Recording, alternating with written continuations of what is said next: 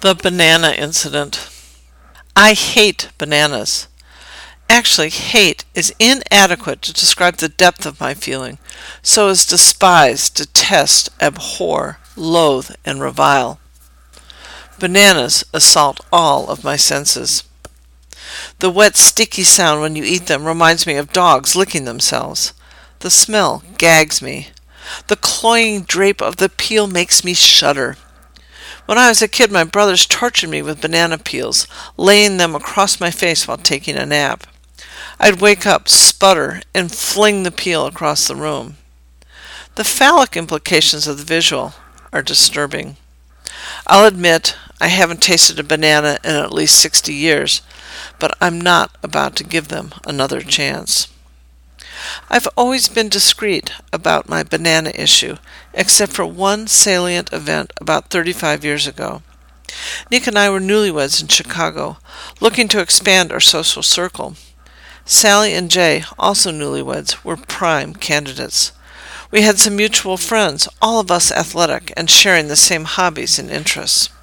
I could see a long friendship, the type that becomes as comfortable as a pair of old shoes. I was excited to solidify our friendship when Sally invited us for dinner. Sally had invited another couple, young, athletic, and cute. I felt a bit of competition and jealousy, particularly since this couple was younger and more athletic. After all, his name was Jock. Maybe Sally thought they'd be their perfect friends, but I knew I had a leg up on them. The couple was from the East Coast, transferred from some New York bank, they were just doing their time in Chicago, waiting to be called back to their hometown. I knew the type. Dartmouth squash players who'd be surprised you couldn't see all the way across Lake Michigan, or wonder if you could turn right on red all the way out here in the Midwest, or say they missed the smell of salt water. I wanted Sally to know I was in it for the long haul. I was a Midwesterner, a low key and loyal friend. I went into the kitchen to help while the others nibbled on the hors d'oeuvres that Sally had brought into the living room. She was stressed out, worrying about the entrees, the timing, whether or not she had the right garnish. I told her to relax, everything would be great, and then offered to take over the dessert, remove one thing from her checklist. She wanted to duplicate a souffle she'd seen Julia Child make. Sally had set a high bar. Not only Julia Child, but souffle, a very fussy dessert requiring exquisite timing and a deft hand with the soft white peaks of egg whites. I was up for it. Sally handed me a bowl and I prepared to whip up some egg whites. It wasn't egg whites. It was a bowl of ripe bananas. I was anticipating a chocolate souffle, a lemon souffle, any other type except for bananas. Sally wanted me to mash them up. Decision time. Big decision. I'm not kidding. Bananas are a serious problem for me.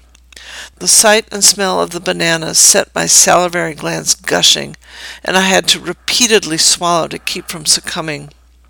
My usual workaround is to find a plausible reason to leave the room when bananas are present. This was not an option.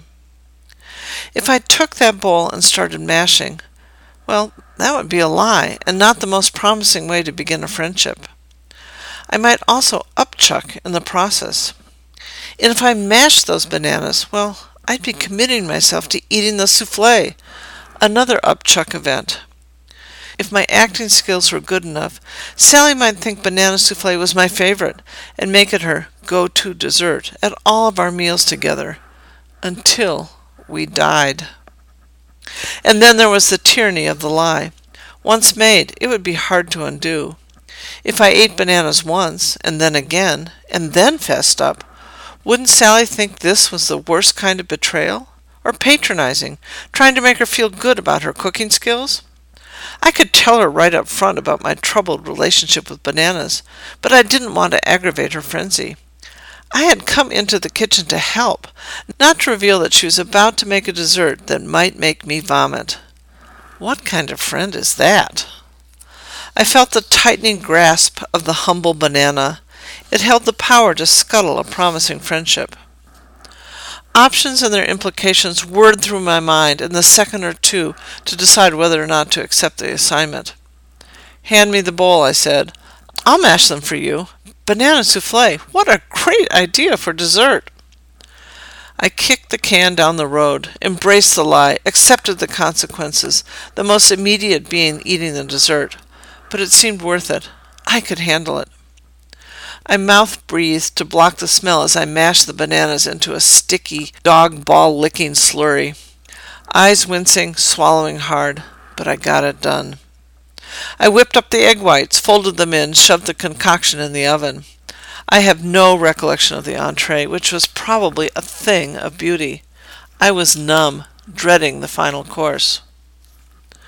The dessert looked beautiful, enough to make Julia Child proud.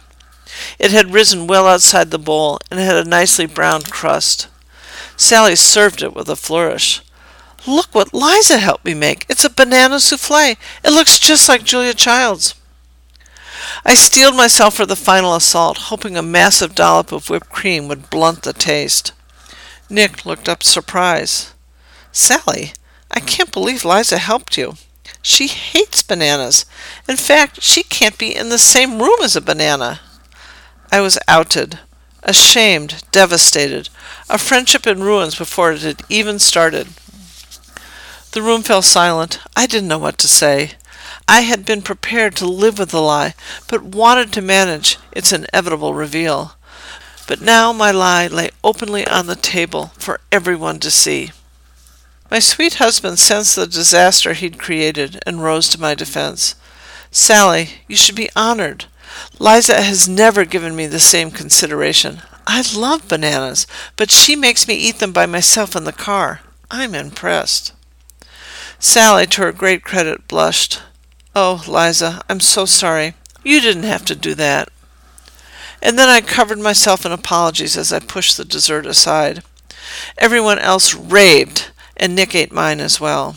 Nick's outing was the best resolution to the dilemma, like ripping a band aid off, positioning the banana incident as a testimony to my loyalty and support. We've been best friends ever since. That other couple has long since scurried back to their motherland on the east coast to smell the salt water. Someday I'll get around to telling Sally about my issues with peanut butter and black olives.